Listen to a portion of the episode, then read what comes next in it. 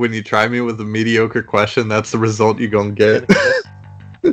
Uh, starting left fielder. uh, Ichiro. No! God, please, no! No! There is some potential there if he would just, I don't know, use his brain. Um, because, especially, I mean, come on, man. Jerry Dipoto's the GM. Who the hell knows? Looking out my window, and this FedEx driver just hit a tree. You are no gentleman. And neither are you. Hey, everybody, and welcome back to the Sodo Mojo podcast. It's been a while since we have talked. Uh, my name is Colby Patnode, and I'm joined, as always, by Ty Gonzalez. Um, Ty, how you uh, how you feeling today? Yeah, I'm doing all right, man. I, I wish the Raptors would have won on Monday, but uh, but other than that, you know, doing doing pretty solid here. What about you? I'm doing okay, you know, uh, minus the technology problems we just spent 20 minutes trying to fix. Um, Yeah, yeah, so hopefully that'll finally be uh, finally be ready to go next week. But um, based on the current luck I'm having, probably not. Um, but we'll see. Um, anyways, guys, like I said, it's been a while since we talked. I think the last time we talked, it was uh, in the middle of day two of the Major League Baseball draft. Um, so we have a lot to talk about. We have uh, we have quite a few injuries we need to discuss. We have the rest of the Major League Baseball draft to talk about, um, or at least some of it to talk about. We also have this weird rumor that Mike Leake was almost traded to Arizona, but then not really. Um, but then possibly. It's a really weird story. We'll talk about that.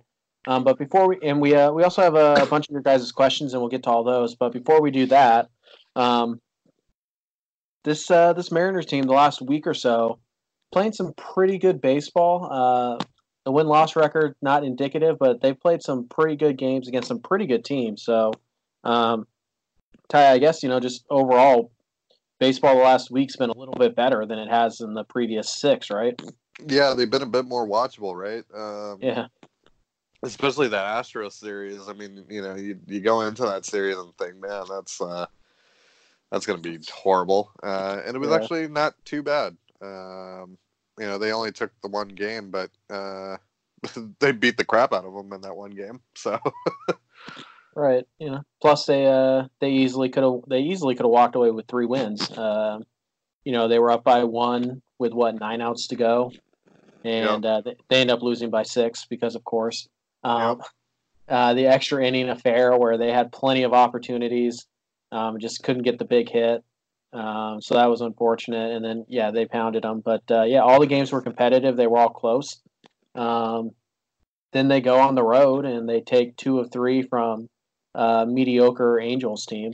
Um, but they do win the series there. And then even last night, you know, they go into the bottom of the eighth inning up by two runs. Um, and, you know, unfortunately, Brandon Brennan and Austin Adams, who have been two of your better relievers, um, they can't get it done. And, uh, you know, even in the ninth, you have a chance to win it there. You get Encarnacion up with nobody nobody out and two guys on. And he gets a bogus strike three call. Um, and then Vogelbach and uh, Seager just couldn't come through there for you. So, um, but yeah, overall, pretty good. Uh, pretty good week in terms of watchability, at least. Um, mm, and you know, a three and five record in the last eight games may not seem like a that may not seem that good, um, but it's a lot better than you know three of ten. So uh, yeah, I, I think they're I think they're kind of starting to swing in the other direction, um, more towards the team we thought we would see. Um, Right. And uh, you know, and with that, they're they're also doing that, or they also did some of that, most of that, without uh, a couple of their uh, really key players or a couple of really interesting players. Um, so let's talk about the injuries that have uh, been piling up. I guess uh, would be the right word for that.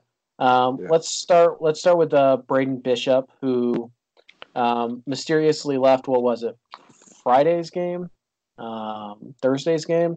Um, finally in the starting lineup, and then he mys- mysteriously leaves in the fifth. Uh, we come to find out later um, he was dealing with a lacerated spleen that, uh, yeah, that did damage a few days earlier when he was hit with a 98 mile an hour fastball. So Yeah. the fact that Bishop was able to stand for two or three days um, with a lacerated spleen is uh, is pretty significant. But uh, man, that's a brutal injury, isn't it?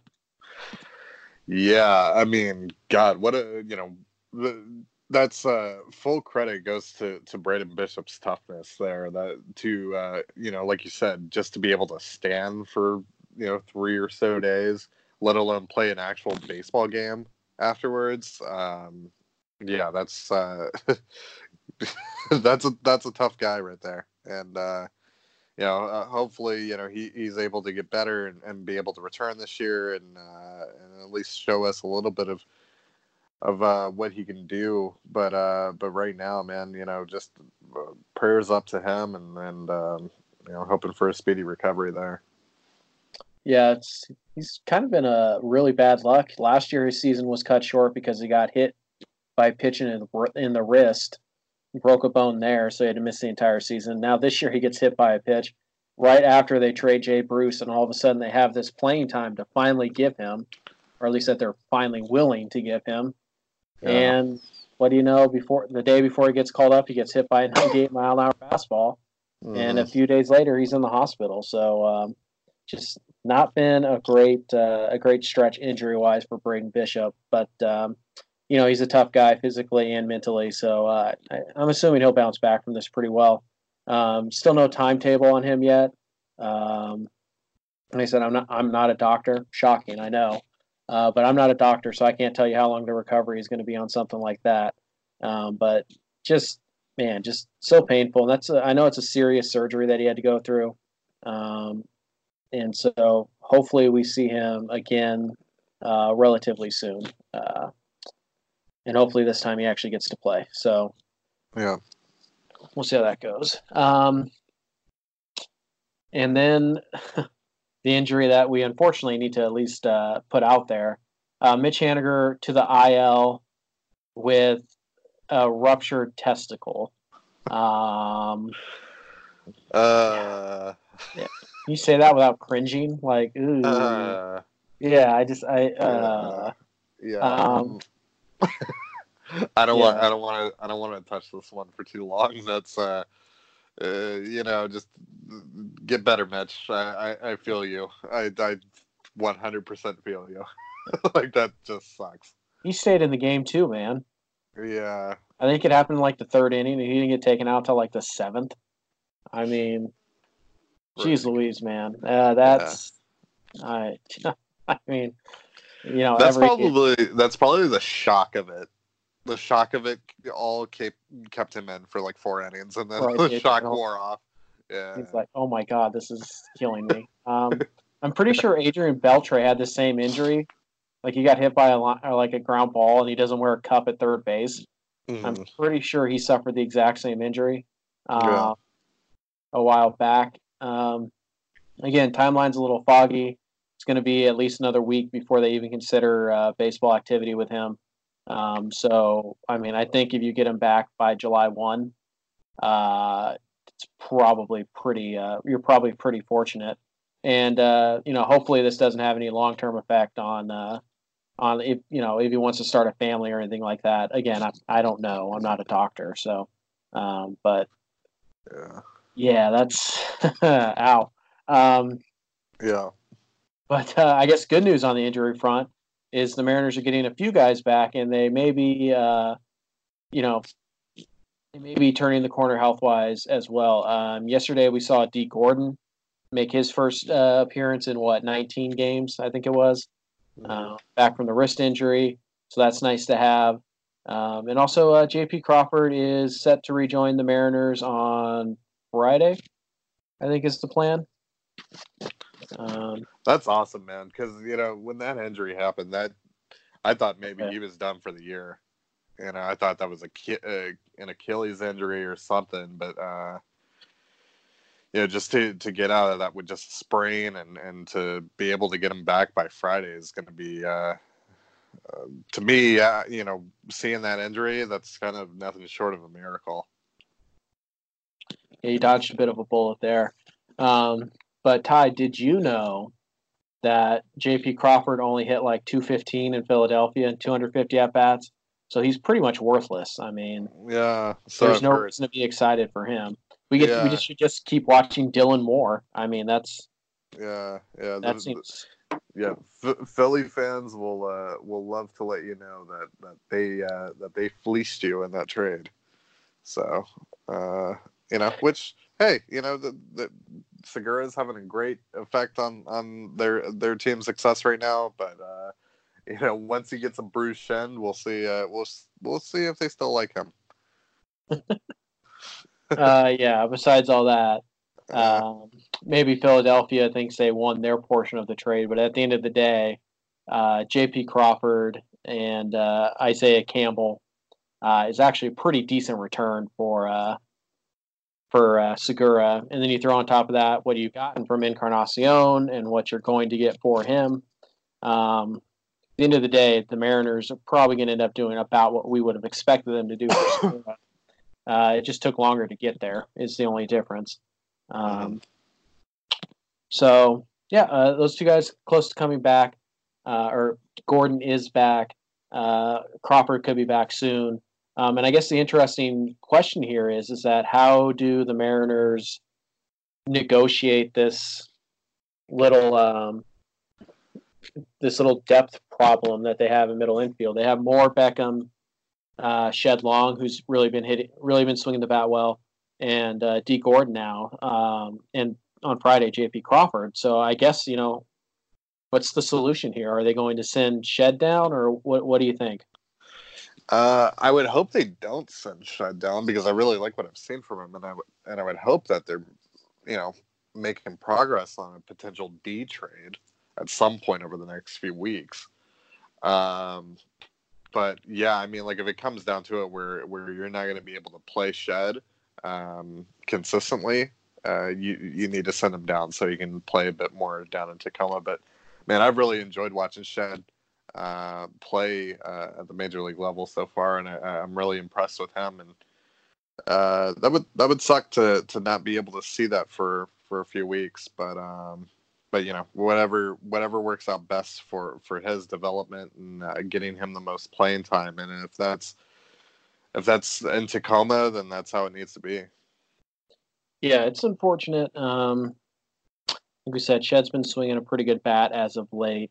Uh, I guess, like I said, the other options are you. Dylan Moore does have one option left. You can send him down, um, and if you have Tim Beckham and Dee Gordon, uh, you have shortstop covered. Uh, but again, the issue with that is where do you find Shed Long playing time? Um, because you don't want to Vogel back him. Uh, for lack of a better word, lack of a better phrase. Although I do think that fits. I think we should make that like that should be like an adjective. They- They're like, oh yeah, they're Vogel backing him. Ah, that sucks, man. Um, but yeah, Well, they Uh, gotta they they need to figure out what they're doing here with the outfield situation. They really only have three true outfielders right now. Um, Right. Is it going to be Ian Miller, or are they going to look at Shed to play more out in the outfield? You know, there's been all this talk about him taking fly balls out in left field and all this stuff. So, is he going to get an opportunity there? And perhaps while Mitch is out, are they going to uh, transfer him over to, to left field? You know, more uh, often than not. Um, you know, when when JP comes back, you know, and he's not going to have an opportunity to play in the infield, is he going to be a uh, is he going to find playing time in the outfield? And if not, you know, if that's not the case, then you need to send him down to Tacoma. But still, you got to figure out this outfield situation. Um, Yeah. because you really you really need a, a fourth outfielder right now, and Mac Williamson starting games for you isn't really ideal. Um, so you know, give give Ian Miller a chance if you're not going to let Sh- uh, Shed Long play out there. right. Um, there was a report that uh, the Mariners are going to let Shed play uh, one game in the outfield, um, which they really uh, they really need a uh, man alive. Do they? They need a, they need better outfielders. Um, Yeah, yeah, a Shed. Maybe he ends up being an okay left fielder, but he's not right now. Um, and they but they do they just need to find a way to get Shed in the lineup. Uh, he hasn't played since June eighth. Um, so you know, we're looking at uh, three consecutive days off. Uh, one of those was an off day, but still, that's a while to be out of the lineup um, for a young player. Um, and really, he's been, like I said, since he's been recalled, he's hitting 269, 356, 385. Um, and that includes one game where he went 0 for 7. Yeah. Um, so, I mean, you take, and by the way, the, he was in the lineup two days later and he went uh, 2 for 4. Uh, so, you know, the Mariners, they need this to play this guy. In the 0 for 7, if you throw that out of the equation, um, you know, he would be, he would have 14 hits in his last uh, 45 at bats, um, six of them doubles. So uh, with three st- with uh, three stolen bases, by the way. So Mhm. yeah, this guy needs to play. Um, and so with Dee back and JP Crawford, those guys should play, um, which means Shed needs to find a way to get some at bats at third base, at second base, and left field. Um, and if the Mariners aren't willing to do that, they do. They just need to send him down so he can stay on his rhythm at the plate, um, which would suck. Uh, the other option, I guess, would be a Tim Beckham trade. Um, you know, and that's definitely a possibility. I talked about Beckham and his trade value in an article yesterday. Um, I uh, I pegged the Cleveland Indians as a really good fit, um, mainly because the Cleveland Indians. This is uh, this is one of my favorite stats in baseball. The Cleveland Indians combined WRC plus by all their second basemen against left-handed hitters is one. one. League average is 100. they have one WRC plus. So, yeah, Uh. Indians could probably use a second base platoon option at the very least. Um, and Beckham could give him that. So uh, I wouldn't rule out a trade either. But barring a trade, Beckham is the guy, or uh, sorry, um, barring a trade, Shed Long is the guy that you have to send down. Um, if nothing for nothing else, unless you're going to find a way to get him four or five games a week, uh, bringing him up here and sitting him for three consecutive days isn't going to do him any good Yeah. uh, at all. So, anyways, um, so uh, since last time we talked, uh, the Mariners, um, well, they draft. Let's see, we stopped talking what seventh round last time around. Somewhere uh, there, yeah. Yeah, so the Mariners made 33 additional draft picks um, in that time. We're not going to go over all of them. That would be insane. Um, but now that we have the whole picture here, uh, Ty, what are your kind of your feelings about the draft? Uh, how did the Mariners do this year?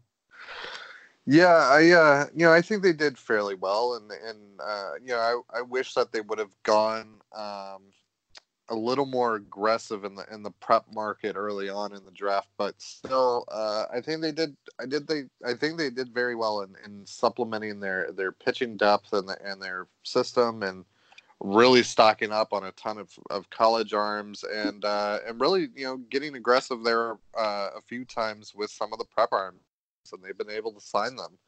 Um, so uh, I think I think it was a it was a decent draft. If I had to give them like a grade, I would give them like a C, maybe a B minus. Um, but uh, I think a uh, I think they did all right. Right. Um, like I said, somebody asked about a draft grade um, when we asked for questions. Um, oh really? Okay. No, yeah. Uh, uh, Dino, he asked, uh, "How would you grade the Mariners draft overall?" Uh, he has a second part of the question, which we will get to during the Q and A, um, but it does tie in nicely with the draft. Um, I would say, you know, a grade right now is incomplete, uh, simply because we don't know who's signing. Uh, we have a rough idea of who's going to sign, um, but you know, if I sit here and tell you, "Oh, it's a B, and then we find out George Kirby's decided to follow his dreams to become a lawyer, and he just decided not to play baseball. so, well, then that becomes an F. You know what I mean? So it's uh, Didn't Right now, he sign like- already? uh, it's been reported, but it's not official. I don't think. Okay. Um, Okay. But you, you get the idea. Yeah. Um, but yeah, there, there are certainly some interesting players they drafted. Um, if you guys might remember from last time, I love the Isaiah Campbell pick. Uh, I really think that's a high upside or a, a pretty good upside play there. Uh, also a pretty high floor, so I really like that pick in the third round. Um, you know, it sounds like they're going to sign uh, Limoncelli, the Yep. the prep arm who uh, had Tommy John surgery on draft day, apparently. Um, so you won't see him for a while, but there is some legitimate upside there. He was committed to Coastal Carolina, I believe, is where he was going to go to school. Uh, so they signed him up. Um, he's got he's got significant upside there. He's a high school arm, uh, pretty good stuff. Uh, you're gonna have to wait a little bit, but uh, you know he's got legit number three type of makeup there. So we'll see how that works out for him.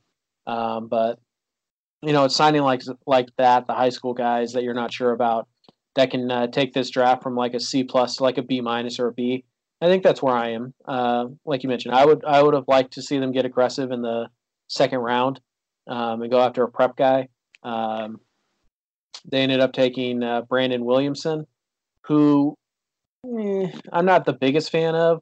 Uh, there's upside there. I don't I don't love the pick, um, but if they had taken Campbell in the second and Williamson in the third, I would have been like, okay, yeah, that's that's fair. So um, I'm not complaining too much about the top of the draft there. Um, I think my favorite pick in the entire draft, though, was probably the 11th round. Um, the first, their first pick on day three when they snagged Carter Bins, who is a uh, a catcher from Fresno State. Uh, that guy, that guy's got like a 95% chance of being a big leaguer. Um, as Yeah. crazy as that sounds. Um, is there any other day three picks that you liked? Uh, they drafted a lot of great names. Uh, Yeah. on day three, uh, you know, you think about someone like Trent Tingelstad. Uh, Utah Uh, Jones.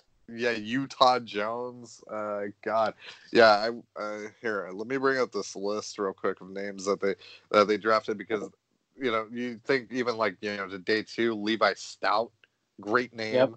Yep. Um, God, yeah, they they they. What yeah, I don't know how how, they'll turn out from a uh, from a talent standpoint, but from a name standpoint, they're all eighty grade. Antoine Mistico is another great Yeah. name. That's oh, an yeah, interesting guy too, by the way. Yeah, Patrick Frick. That's a great name. Um, Dutch Landis. I love Dutch Landis. Yeah, uh, Cade Marlowe is a great name. Uh, Kip Rawlings. That's a fantastic baseball name. it really is. Uh, Kip is a is a great like baseball name. Kip only works in baseball. Yeah. Like, could you imagine a quarterback named Kip, whatever, Kip Herbert or whatever? Like, really? like, no, I'm sorry, you can't lead. That's like drafting a quarterback named Andy Dalton and expecting him to lead grown men. Um, just it's not going to work for you. Uh, but yeah. Um, by the way, I think I saw that Dutch Landis was going to sign, which is a pretty big get for the Mariners. Um, it's really interesting from day three.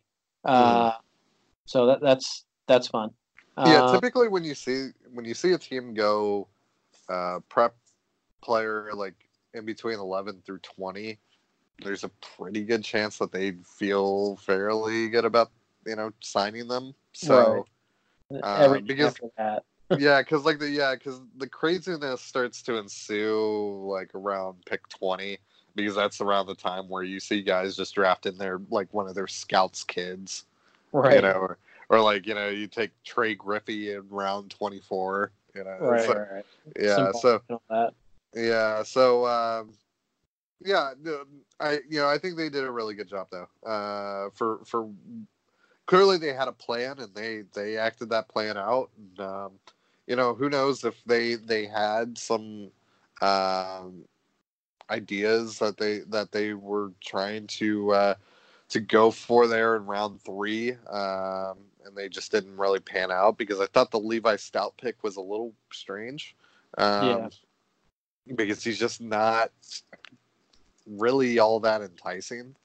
Uh, he was one of the higher ranked players on you know on the consensus boards around that that area in the draft, but still, it just I don't know. It, it it felt like they probably could have been a lot more aggressive there, and that just didn't work out because a lot of the prep players they, you know, they went in the first ten or so picks Right. of uh, of the third round. You know, so you know, you know, someone like uh, Matt Allen would have been really interesting, but he went to Oh, the boy. You Yeah, that, that that's an A plus pick, by the way. Yeah. Um, but uh, Are they able to sign him? Did they sign him? they're really trying. They, I think their rounds five through ten were all college seniors. yeah. Um, And yeah, that would. Then I think they even saved some money with their first round pick, Brett Baty. Um, that would be a home run for the Mets, and uh, it would be the first home run that uh, their GM there has hit uh, pretty much all year. Uh, Mhm. Thanks for Jarred Kelenic, by the way, much appreciated. Yeah. Uh, yeah, I, I seem to I seem to like that. Um, I I do wonder though if the Mariners or maybe kind of what we're seeing here is do the Mar- do the Mariners like like because we, talk about all the time, hey, draft that prep kid in the second round, give him over a slot, and give him to come. They seem to draft a lot of their prep kids in the in that ten through twenty range, right. um, and they still sign a good number of them, which makes me wonder maybe that's the area where they're kind of um, they're kind of targeting guys. um, Right. you know floor early, upside late. Um, a guy like Anthony Tomczak, I believe, is going to sign. Um, you know, he's a high school kid. Uh, we talked about um, you know Dutch Landis. I think it's. I think I read that he's going to sign. Um, they just they took a lot uh, for them. They took a lot of uh, of prep arms or prep players in that uh, in that late round uh, right through there. So um, it'll be interesting to see like maybe that because you guys remember last year in the eleventh round they took Damon Casetta-Stubbs and they paid him way over slot. And now Mhm. Casetta-Stubbs is in uh, what West Virginia already. Yeah. His- yeah. So um, Had a that's really good start the other night too. yeah, he did. Um, you know, they took uh, they took Limoncelli in the sixth, and they took a they took a uh, lefty named Adam Macko uh, from Canada in the seventh. Uh, so they did they did spend some of their higher picks on high school guys, um, but uh, you know their last uh, their last three picks in the first ten rounds, rounds eight, nine, and ten, were all college seniors. Um, so they saved there. So I think that money that they saved, I think that's going to Tomczak and Landis and um, oh, what's his name? no, I'm blanking. Um, but yeah, I think they pretty much drafted. I mean, I don't see anybody here who's absolutely not going to sign, um, with except maybe yeah, Jacob Mer- Medor, Metter, Metter. I don't. Yeah, yeah. He already said he's going to TCU. Yeah, yeah. Um, and that's what you would expect from a 30 first round draft pick. Um, you know, the reason that teams do that, by the way, if you're curious why they would draft a guy late that they know isn't going to sign with them, just about forging a relationship. Um, you know, maybe you're not going to sign with us this year, but in three years, you know, if you're comfortable with us and we're comfortable with you at that point, then we have this little pre-existing relationship here that we can build off of. Um, and that that guy that guy's a that they drafted. He's a legit prospect. Um, in three years' time, he could be a you know a top five round uh, five round uh, top five round pick. So uh, be on the lookout for that. Um, so Ty, I guess let me just ask you this: any round round one through forty, what was your favorite pick in this draft? Um, I really like Austin Shenton. Uh, Yeah. Big fan of that pick. Uh, Playing up in Everett this year, guys. You can go watch them. yeah. Um, so that's pretty neat. Um, really love the Isaiah Campbell pick. hmm Um, obviously, really like the George Kirby pick because I was, you know, um, pretty high on him, And because it wasn't Anthony Volpe. and because it wasn't Anthony Volpe.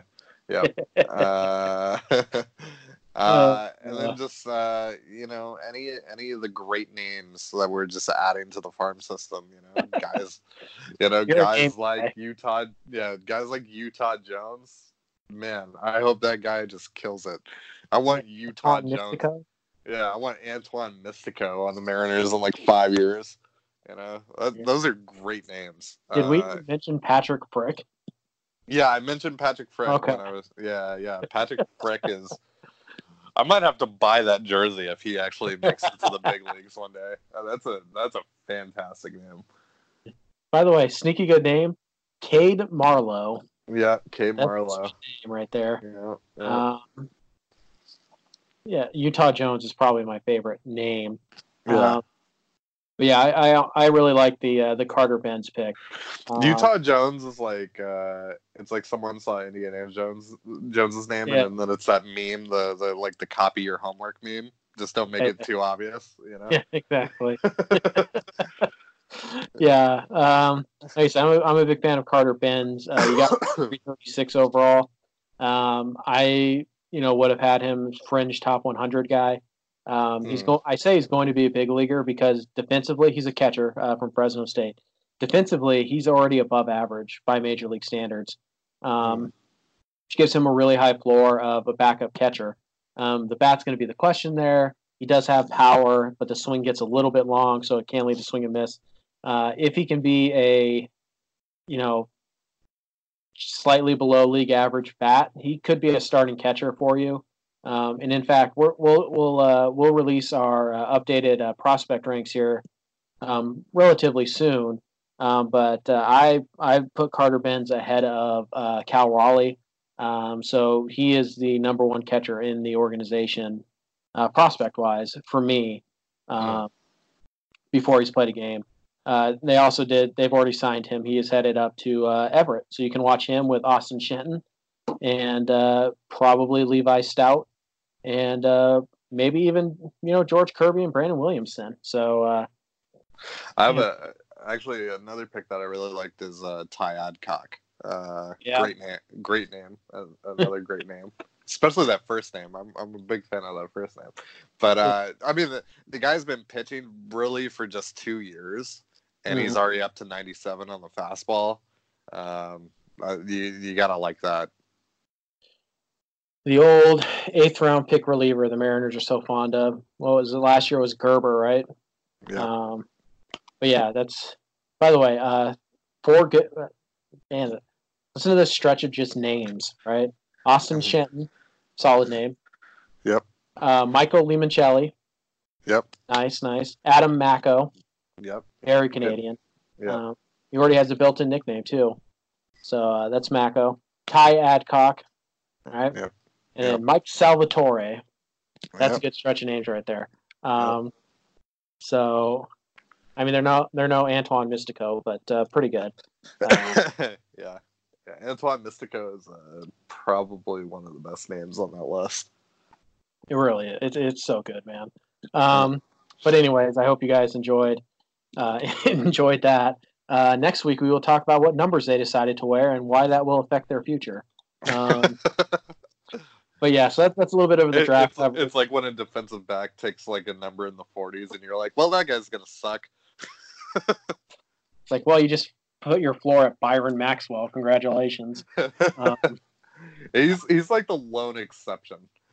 it's like what, he wore 41 or something like that. Yeah. Um, Every every other every other defensive back with a number in the 40s sucks.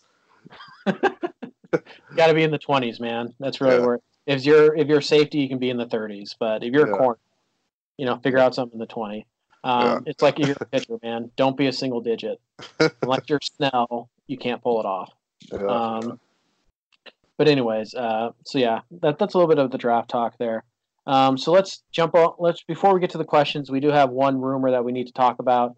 Um, a rumor that we did not self-create, by the way, uh, which is something we will be doing for the next month and a half with our Trade a Day series on SodoMojo.com. That's called a plug right there. Um, uh-huh. Good this- one. Good one. but uh, this this news did come out from Ryan Divish um, immediately after the uh, Mike Leake complete game against the Astros last week. Um, Because I mean, that's a real sentence. I know, right? no, Mike Leake dominated the Houston Astros, and uh, yeah, wow. Um, so yeah. Uh, anyways, the rumor came out that uh, it was a little surprising that Leake took the ball that night because apparently the Mariners and the Arizona Diamondbacks were close to completing a trade, um, a trade to send Leake to Arizona. Um, this has gotten you know since been disputed and reconfirmed, and there's a lot of different directions on this deal right now. Um, what we do know is it didn't happen, and it doesn't sound like anything is going to happen um, between these two teams. Uh, nothing is, you know, uh, what's the word I'm looking for here, Ty? Nothing, nothing is uh, imminent. Uh, Yeah. But anyway, so just kind of an interesting rumor here. Uh, Mike leaked to the Diamondbacks, which, by the way, was today's traded day article. Anyways, uh, Mike leaked to the Diamondbacks almost, but then not really. I guess you know more than anything. What do you think this means for the Mariners uh, in June and July? Yeah, I, you know, my initial thoughts when I when I saw the when I saw the rumor and, and people were sending it over to us, and you know, because uh, we we hadn't talked about it yet, and uh, when I saw it, I just my thought was uh, that's kind of weird for the Diamondbacks to even be interested in him, given where they are right now as an organization. Right. Um, You know, it's just uh, that that was kind of strange. Obviously, that would have wor- worked out really well for Leake, who lives there and everything, but. Um, I don't know. It's um, you know, uh, clearly they're going to find a suitor for Leake at some point. There are plenty Mhm. of rotations right now that um that aren't very healthy, you know, for especially for these teams that are looking to contend. You think about like someone like the Cardinals that have lost like three of their starters. You know, you think Mhm. about the Phillies who, you know, on the back end of their rotation, there's a lot of uncertainty. Um, you know, Mike Leake for as uh, up and down as, he, as he's been, and he's been a lot more down than he's been up this year in particular. Uh, he's been uh, one of the most durable starting pitchers in Mhm. not just in, uh, in the MLB, you know, right now, really historically. Like you don't typically see a pitcher like this be able to log 180 plus innings each year consistently for like 10 years straight, which Yeah. is what Mike Leake has been able to do. Uh, so that's uh, that's going to have some sort of value. There will be teams that are interested in him as this run uh, as as the season goes deeper and deeper. I just don't know if something will happen this month. Um, I think that was kind of strange that the, the the Diamondbacks would be so aggressive to to get him this early on in the season. Uh, but uh, I think something I think something will will will happen out of that, uh, whether it be somewhere like San Diego. But I really think, you know, I, I think Leake at this point, especially for how outspoken he's been about, you know, I'm going to get traded. You know, this is a rebuilding team, blah, blah, blah, blah. I think he'll take a trade to most places that will give him an opportunity to win. I'm not really focused on just the West Coast or, you know, as close to Arizona as possible. Um, so I don't know, but I think there's there there will be plenty of options uh, for the Mariners to go uh, in terms of traded Leake, and uh, I think it'll happen sooner rather than later.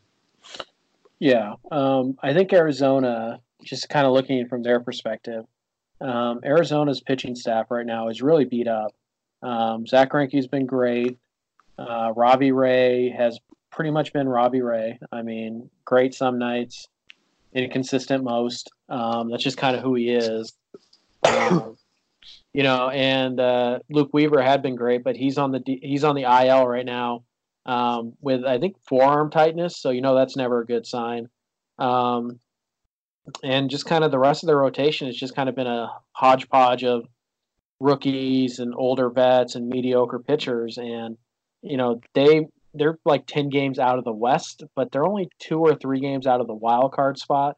Um, so I I'm guessing their feeling is is we need a stabilizer in our rotation now or when we get more serious about trades a month from now, it's not going to matter. You know what I mean? It's like it's not going to matter how we are in four weeks if we don't get a guy now who can help us because in four weeks we'll probably be out of it.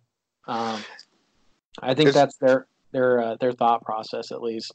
It's just so strange for a team that you know was unwilling to pay you know guys like AJ Pollock and Patrick Corbin to uh, to take on more salary, but obviously the Mariners would be paying enough salary. But you know, then at that that point, you're questioning, well, considering the position that the Diamondbacks are in, why would they want to trade some you know piece for him?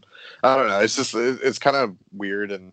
Obviously, you know we wouldn't know Right. what the what the you know obviously it's not like they would be giving up a significant piece even if the Mariners ate all of Leake's contract, but still, just uh, when you're when you're in that weird position that the Diamondbacks are in, just I don't know to to just trade anything for for a veteran that has money attached to. I don't know. It's just yeah. I mean, Fangraphs gives them like an 18% chance to make the playoffs, um, which isn't nothing. Uh, like I said, it was interesting. Like I, I, I agree, it was interesting. Um, I wouldn't have pegged Arizona, but it does make sense uh, for Leake at least. I mean, he's he's Yeah. you know an Arizona guy, um, and like I said, he gives the he would give whatever team acquires him. In this case, the Diamondbacks. Um, he gives him in he gives him innings and durability and reliability. You know he's going to take the ball every fifth day. You know he's going to give you 180 innings at the end of the year. You know those 180 innings are going to be league average or slightly better. Um, and again, he's only making 11 million dollars this year, 11 next year, and then the five million dollar buyout. Well, the Mariners have already paid him about four or five million for this year, um, and if they eat another five, ten million dollars, and Leake is essentially like a two-year, ten million dollar pitcher um, to whoever acquires him, and that that can certainly be a bargain, um, even for league average. Uh, I mean, think about the number of starting pitchers the Mariners we've seen the Mariners throw out there this year who you would love for them to be league average. Felix Hernandez, Erik Swanson, Wade LeBlanc, like, eh, you know what I mean? So, uh, like, and yeah, he's not going to fetch any, he's not going to fetch the Mariners a killer prospect or anything like that.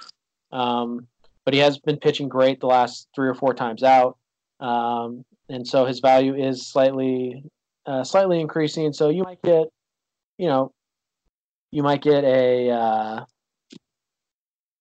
a, a single A pitcher who's starting right now probably ends up in the bullpen, but maybe not. You know, maybe maybe he's a number four starter, um, and if he's not, then maybe he's a seventh, eighth inning arm in two years.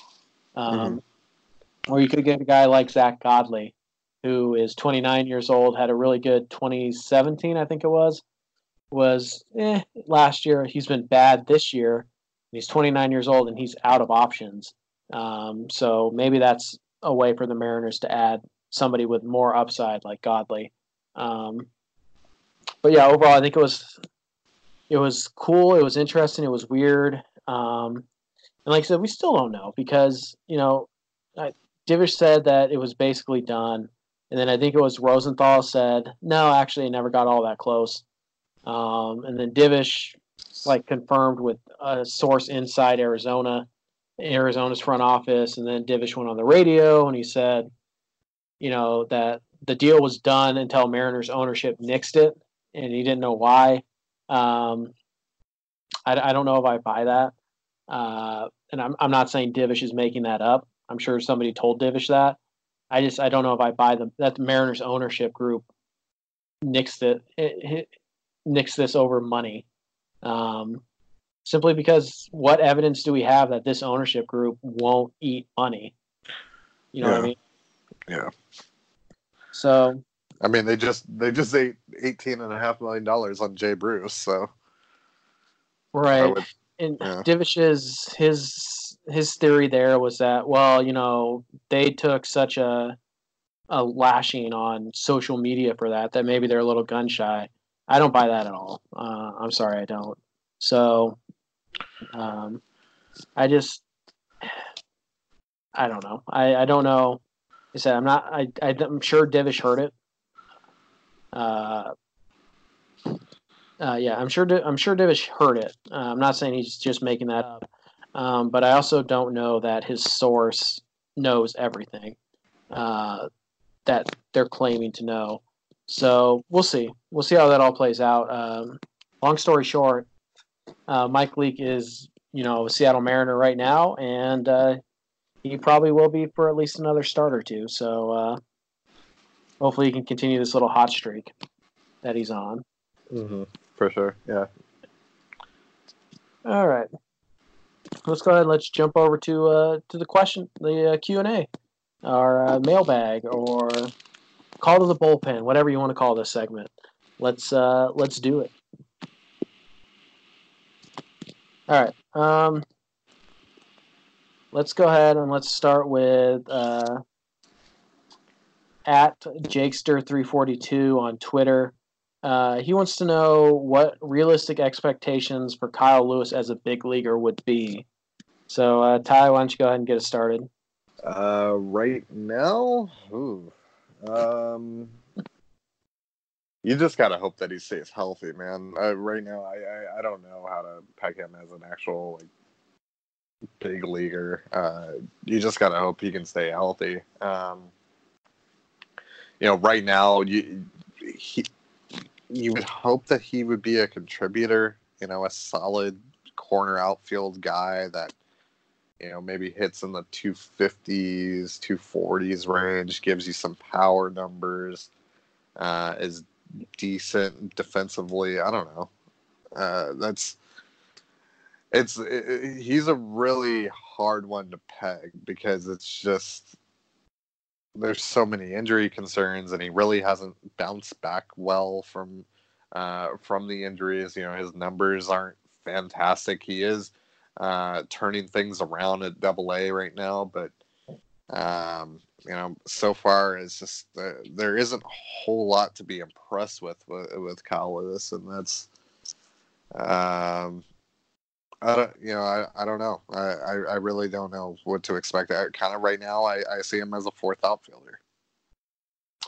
Right. Um, he said you did mention he is uh, he's really starting to hit uh, which is a good sign. Uh, he's 14 for his last 38, um, 368 average in his last 10 games, uh, with one homer, 10 RBIs, four walks, but uh, also with 10 strikeouts.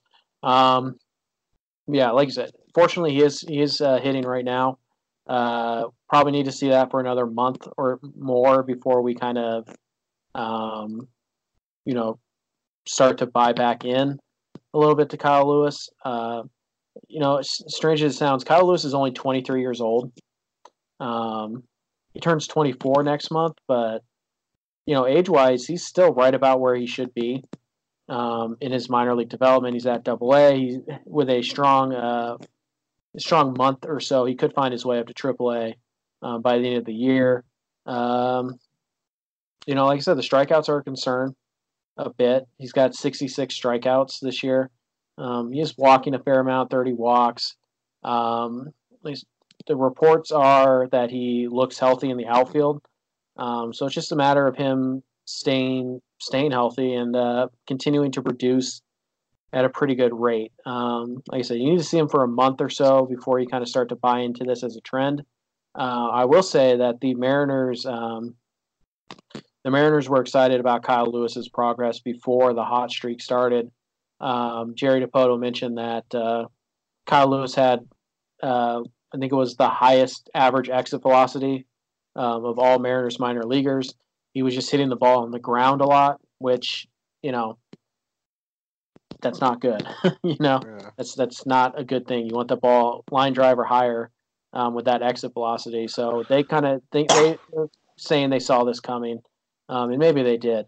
Um, but yeah, I think right now, like the most comfortable I would feel giving uh, Lewis in terms of like a uh, a production comp. Um, I'm gonna say that right now, the best comp I could give you, um, maybe Jorge Soler. Mm-hmm. Uh, you know, just kind of a two forties, two fifties type of guy with, you know, 320, 330 on base and a 450 slugging. Uh, you know, 25, 30 home run power. Uh, he's probably gonna he's pro- he's going to be a better defender than Soler is um, yeah. in right field. But I think offensively right now, I think Soler is a pretty fair uh, comp. Um, based on what we see from Kyle Lewis right now. And again, that could change in a month. Uh, that could change in a year. Uh, but right for right now, I guess I would say realistic expectations for Kyle Lewis for me. Solarish, Jorge Solarish, maybe Hunter Renfroe, that type of production. Uh, so I, I, think that's where he's at right now. At, uh, yeah, like at at mm, like I think his ceiling right now uh, would be like early career Hunter Pence, like first couple years of uh, Hunter Pence. Sure. Um, that's kind of where I see him in that you know 25 home run range, 260, 250 average. Um, Nelson Yeah. Cruz. yeah, decent on base. Yeah. Yeah. So, um, but I think you know, really, there's still uh, a lot for uh, Kyle to do, and and for there's still a lot of room for him to grow. And the further the further that he gets away from those injuries, the better that he'll get. You would assume. So, um, you know, jury's still out on him. Uh, would like to see him, you know, uh, turn things, you know, continue to turn things around here and maybe give himself a chance to play at the big league level in September. Yep. Uh, I think that's best case scenario for him, just to get him up here, uh, up to Seattle for at least a few games uh, at the end of the year, and just see what he can do against major league pitching, and then give him an opportunity to make the club uh, out of spring training next year. Yeah, um, like I said, the organization's not going to give up on Kyle Lewis. Uh, they really like his peripherals, and they think that the latest hot streak is just kind of, it was just a matter of time. Um, like I said, I still think Lewis ultimately is going to be a big leaguer. Um, obviously, he, it's really hard to see him ever reaching his ceiling that we predicted all those years ago. Um, but yeah, I, I think you know I'm not ready to give up on Kyle Lewis. Um, is he moving down like prospect rankings? Yeah, I mean he's right now he's a fringy top ten guy for the Mariners in my opinion, um, which probably says a lot more about you know talent acquisition than Kyle Lewis uh, struggles. I would say, but uh, yeah, you know, like I said, I, I think Soler or uh, maybe somebody like Hunter Renfroe is a pretty good comp for uh, Kyle Lewis right now. Um, with room to grow though, so we'll see. Yeah. I'll I'll tell you this though right now, and uh, and this is kind of hot takey, but I have Jake Fraley over Kyle Lewis in my prospect rankings. I have I have it pretty darn close. I think right now I have Lewis at nine and uh, Fraley at ten. So Mhm. um, yeah, I might I might end up being right there with you when all is said and done. Um, yeah, thanks for the question there. Um, next up, we have a question from Quentin Miller. Uh, great Twitter handle at Q Bulls Three Bills. Um, Alrighty. yeah, alrighty there. Um, he wants to know if we see the Brewers as a potential landing spot for Edwin Encarnacion. The Brewers, yeah, Yeah. yeah, that makes a lot of sense actually. You know, Aguilar has been uh, abysmal. Yeah, uh, yeah. I, I mean, who else is playing first base for them right now? Thames. Uh, Is Thames. Yeah. Yeah, And I sometimes. mean, yeah. yes, So right. Yeah, and I think you know with how much Encarnacion has played defensively this year, uh, Mhm. especially in comparison to what he, uh, what he, uh, you know, how much he played there in in Cleveland. You know, he only played twenty something games uh, a year um, defensively for the for the for the Indians, and he eclipsed that like a month ago. Um, Yeah. so, you know, he's looked solid defensively. You know, he hasn't been, you know, he's not winning any gold gloves out there, but he's also not killing you either. And he's made a few, you know, pretty spectacular plays.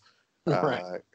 Uh, There's that one against Minnesota, right? Where he Yeah, made the- three really good plays in a row. yeah, that, like, yeah, the diving catch and the infield and all that. Yeah. Yeah. So, uh, yeah, no, I, you know, I said this a few weeks ago, I think on one of the solo podcasts I did. And, um, I think, you know, him playing, um, at first base, you know, consistently and, and being all right there, uh, has really opened his market, um, to the National League because we, you know, when the Mariners acquired him, we thought it was going to be the Astros or the Rays or the Yankees or the Twins or someone like that. And uh, and now that that opens up to you know team like the Rockies or um, or the Brewers or even a team that already has a first baseman and you know, if the Mariners are going to eat a lot of money, can just take them on as a luxury and put them on their bench, you know, and just Right. find ways to to get them involved later on in games or to get them, you know, a couple starts here and there, and and really just have this strong power bat uh, that kind of serves as a secret weapon heading into a playoff run. Um, so there's a lot of options there for for what teams could see value uh, in in Encarnacion and and uh, I think the market will be fairly large for him. But yeah, I think the Brewers are are a real um, option for him, and I think the Rockies are a really good option for him too. Those two teams are like the two that I'm I'm looking at right now. Yeah, um, I would still say the Astros are a better landing spot. Um, I know that they just called up the uh, Alvarez guy, um, and he's homered in his first two games, but both DH and first base been pretty much a disaster for the Astros this year. Um, but yeah, the Brewers absolutely make sense, um, and they have a pretty good farm system as well. Uh, like Len, like you said, you know the fact that the National League is now opened up to him because of his uh, pretty good play at first base. Uh, that certainly does help the Mariners. Like I said, I don't expect anything major in return for Encarnacion, um, but I don't think I I don't you think you're going to get impact, but I think it's entirely possible you get you know a future major league contributor type of prospect for Encarnacion, maybe two. Um, I don't think that's out of the realm of possibility. Um, and especially makes sense for the Brewers because they're kind of in their window right now. Um, the Brewers are not a big market team; they're not going to spend a ton of money every offseason. Uh, and this is their this is probably their best window right now, while they have Cain and Yelich, um, you know, under such team friendly deals. So uh, probably should strike now. And first base is their biggest weakness.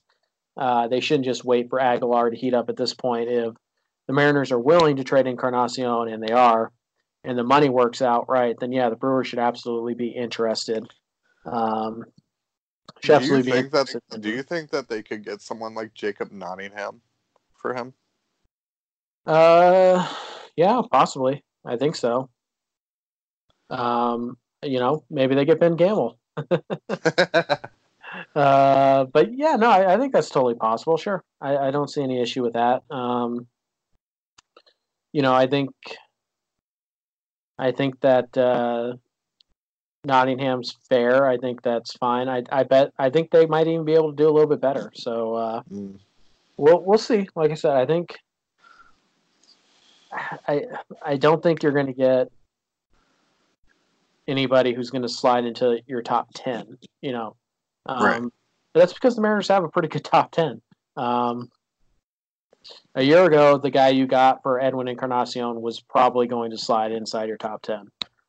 This year, probably not. So, um, I you know, Jacob Nottingham and like Bobby Wahl or somebody like that, a reliever. Um, you know, I, I think that's I think those are legit possibilities. So uh, yeah, I, I, I think the I think the Brewers make a lot of sense. Um, so thanks for the uh, the question there, Quentin. Um, at Malcontent forty seven, awesome name. Uh, since it's a lot of questions, he's got one this time. He says, "Do you think Narvaez and or Murphy get traded this summer? Um, and what would a return for one or the other look like?" Uh, so Ty, what do you, what do you think? Do either of them or get do either of them get traded this summer? Uh, I'm. I think Tom Murphy will be traded. Um, you know, I, I again, I you know, I've been now as we start our trade today um, series. You know, I've been looking at some fits, and I think that you know Murphy really works well for uh, plenty of teams. Uh, you think about the Indians, you think about the Cardinals, you think about the Rockies, who, who let him go earlier this year. Um, you know, Murphy is. a pretty solid defender, and he's been fantastic offensively. Uh, obviously, a small sample size, but he's been playing a lot more lately, and he's been killing it. Mhm. Uh, I think he already has what two or three home runs on this road trip. Yep. Um, he's Oh, uh, yeah.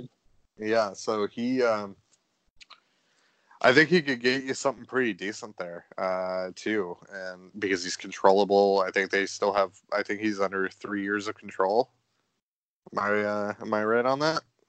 Two or three years of control. I think I actually think it's like five. Oh, really?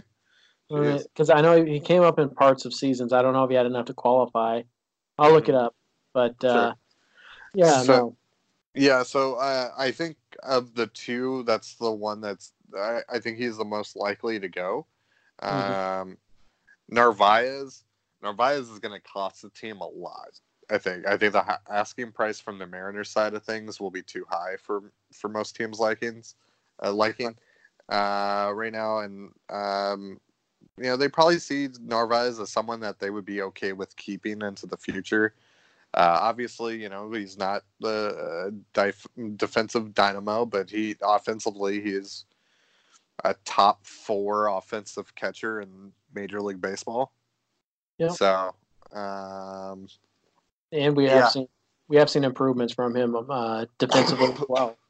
Uh, last year he was the worst pitch framer in baseball. This year he's, you know, about middle of the pack, and that's with just what three four months working with the Mariners.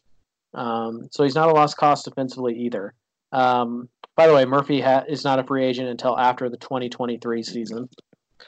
so so there you go. So you have a guy that's that's producing right now, obviously at a, at a relatively small sample uh, rate, but still, um, you know, you just don't have a lot of backup catching options out there right now that are hitting like Tom Murphy and also playing pretty solid defense, uh, especially at that age and with that amount of club control. That's going to be uh, really enticing to to quite a few teams, I think, and I, I, I think he's a realistic option to be traded and to actually get the Mariners something pretty decent. Um, but you know, with all that control as well, they don't have to trade him. Nope. Uh, so uh, they have plenty of options here, uh, and they can be greedy on the market market and ask uh, for what they want and um, and command the cost that way. And if they if if a team wants to step up and and and fulfill what they ask for, then you pull the trigger. And if not, oh well. You have two young, controllable catchers here that are both producing and are improving, uh, and uh, you really you you're in the driver's seat here. Yeah. Um, to answer your question, um, I don't. I think both. I think both are talked about this summer. I think both are um, asked about by other teams. I don't think either one of them gets traded, um, simply because, like you mentioned, they're controllable. You know, Narvaez is going to be have three years of club control after this year. Uh, Murphy's going to have four. They still fit right right in your window. So, uh, you know, they're both you know, Narvaez is 26, Murphy's 28, uh, and the two of them in tandem is one of the best catching situations in baseball. Um, so they're young, they're cheap, they're controllable, and I I don't know if any team is going to step up and give them what they want because Narvaez, yeah, he can hit, but teams in the playoffs are going to worry about him defensively. Um, that's going to limit his value some, and I wonder still if some teams don't look at him and say, Mm, he, we'd be interested in him as our backup. And the Mariners are going to say, backup. He's one of the five best catchers in baseball right now. Um, and so I think that's where the uh, the dispute's going to come in terms of value. Um, but uh, yeah, I, I do think that there's a good chance um, that they're talked about, and uh, maybe even some talks progress. Um, but if I had to bet, I would say neither one is traded uh, this summer. Um, but uh, I, I, do like the question, and it is uh, certainly uh, you know Narvaez is on our board of potential trade assets for the Mariners. So we'll see how that works out. Um, now let's jump over to the second part of Dino's question. Um, he asked for a grade for the Mariners draft overall. We answered that earlier, and he also wants to know who's the first guy from this draft class who could be a big leaguer, and uh, he's thinking more in the next uh, two years or less. yeah, I think um, Ty Adcock is a, Yep. has a really good chance. Uh, like I said, really has only been pitching for the last couple of years, um, Mhm. but is already up to 97 on the fastball.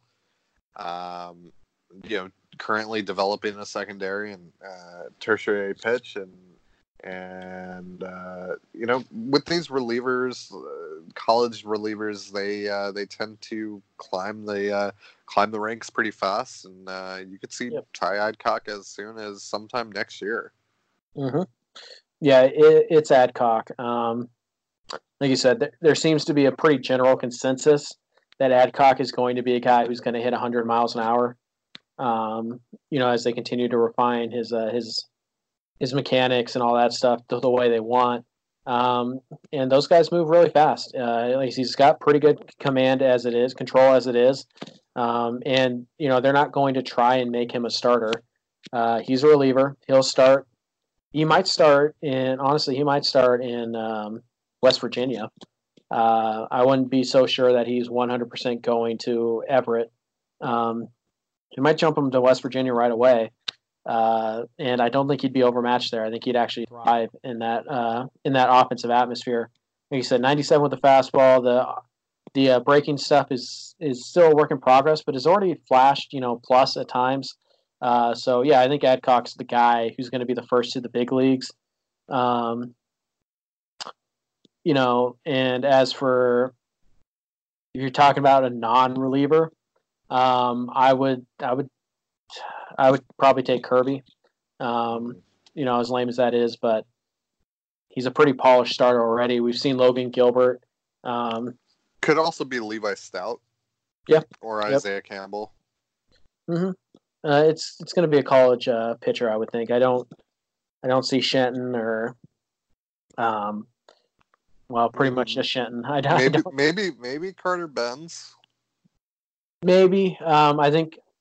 I, but again, with Murphy and Narvaez, they have absolutely no reason to rush him. I think they're really going to give him a chance for that bat to develop. So, uh, I I would say Adcock too. Um, let's jump over to uh, CRT Sports underscore Sports Cards on Twitter. Um, says take an honest taking an honest look at the team and what deals could happen in the next six weeks. How many Mariners will be on the field for Game 162? Who also started in Tokyo for the opening series?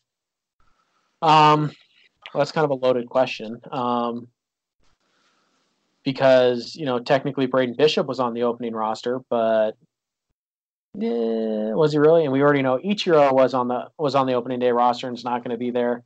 Um, so yeah, I mean, I guess you know, I think big picture here, what he's really asking is how much turnover should we expect this summer? Yeah. Um legitimately I could see like four or five of the current major leaguers leaving. Which Mhm. probably doesn't sound like a whole lot, but I mean that could potentially be four or five separate trades Right. because you think about Edwin and Mike Leake and um, uh, Elias, and uh, you know maybe you trade one of Tom Murphy or or Omar Narvaez, or maybe you find a deal for Ryan Healy, or you find uh, or you or someone gives you the package that you want for Mitch Haniger, which uh, is extremely unlikely uh, at this point, but still. Um, you know, Tim Beckham uh, is another guy. So, uh, you know, Dee Gordon, uh, another one. So, I think legitimately you could see anywhere from four to six of the current major leaguers traded, and obviously that doesn't account for you know potential add-ons of someone like Cory Gearrin or Brandon Brennan. You know, some guy that might get added to a deal. Right. Um, yeah, I. Uh, I don't know. That's that's such a hard question to really pin down, but I think just to simplify it um, to you know how many guys could get traded, uh, uh, I'd say four to seven, with the likelihood that you're at least going to be able to offload three of them. Yeah. I mean, you've already offloaded Jay Bruce.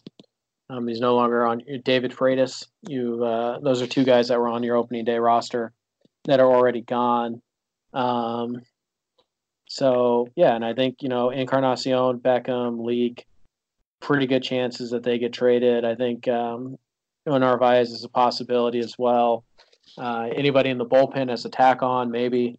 Um, so it's going to be a lot, man. Um, game 162, I the starting nine, I feel pretty good that Narvaez and Haniger are going to be in the lineup. And then uh, maybe Santana, but uh, I would I would suspect the third baseman. He wasn't in the opening day lineup. Uh, Crawford and Long up the middle, Vogelbach in first. Um, only Vogelbach was on the opening day roster at that point. So, um, yeah, it's it's going to be different, man. Um, like I said, I, I, think you know if I had to set the over under for trades, I would set it at three and a half, and probably take the over. Um, so yeah, it'll be interesting to see. Um, it's a good question. It's just really complicated to break down in just a couple minutes.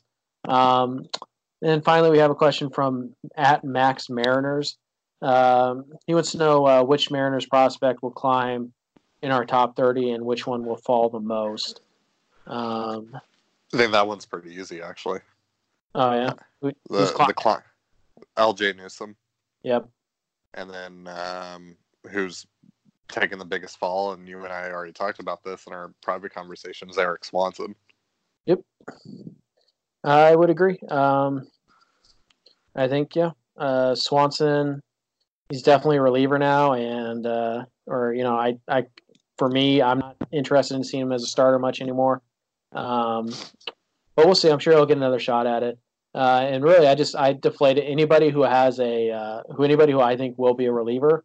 They did not fare well at all in my top 30, and that's a good thing. That means that there's actually big leaguers or potential big leaguers.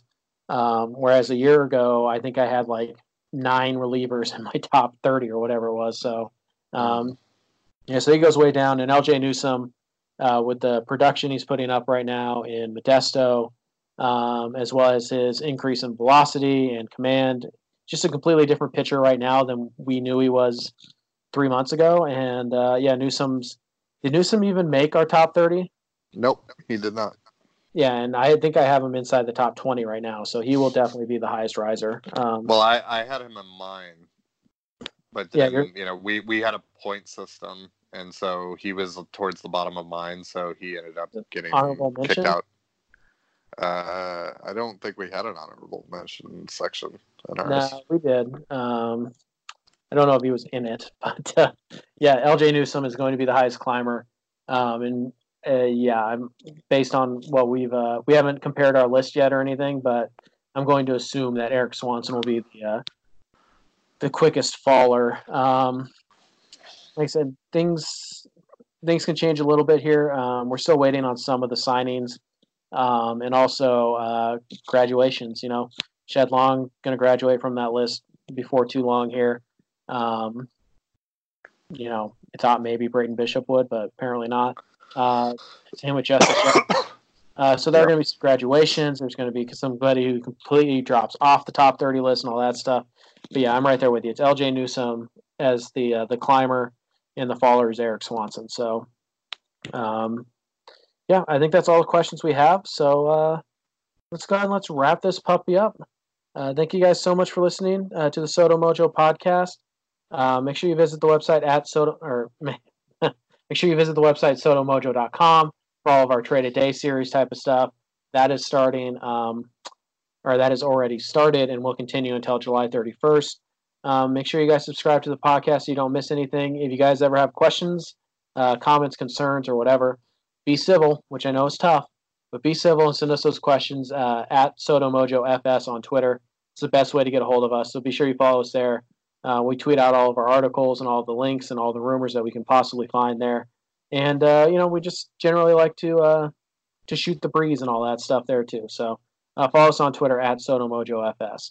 Uh, Ty, you have anything to say before we uh, sign off? Uh, you're not gonna care about this, but Banjo Kazooie's in Smash, and I'm so happy.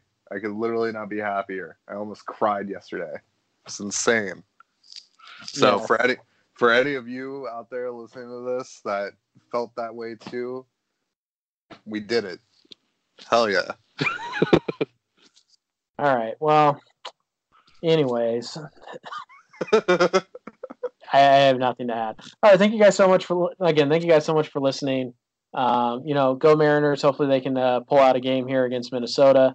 And, uh, you know, hopefully we get to see another trade or two uh, before too long. Uh, this is a fun time of year for us. So uh, thank you guys so much for listening. Uh, Banjo Kazooie is overrated. And I. I'm kidding. I don't. I don't really play video games, but I know a lot of people were excited, so I'm excited for you guys. Um, but anyways, again, thank you guys so much for listening, and I will see you in another life. Peace. Peace.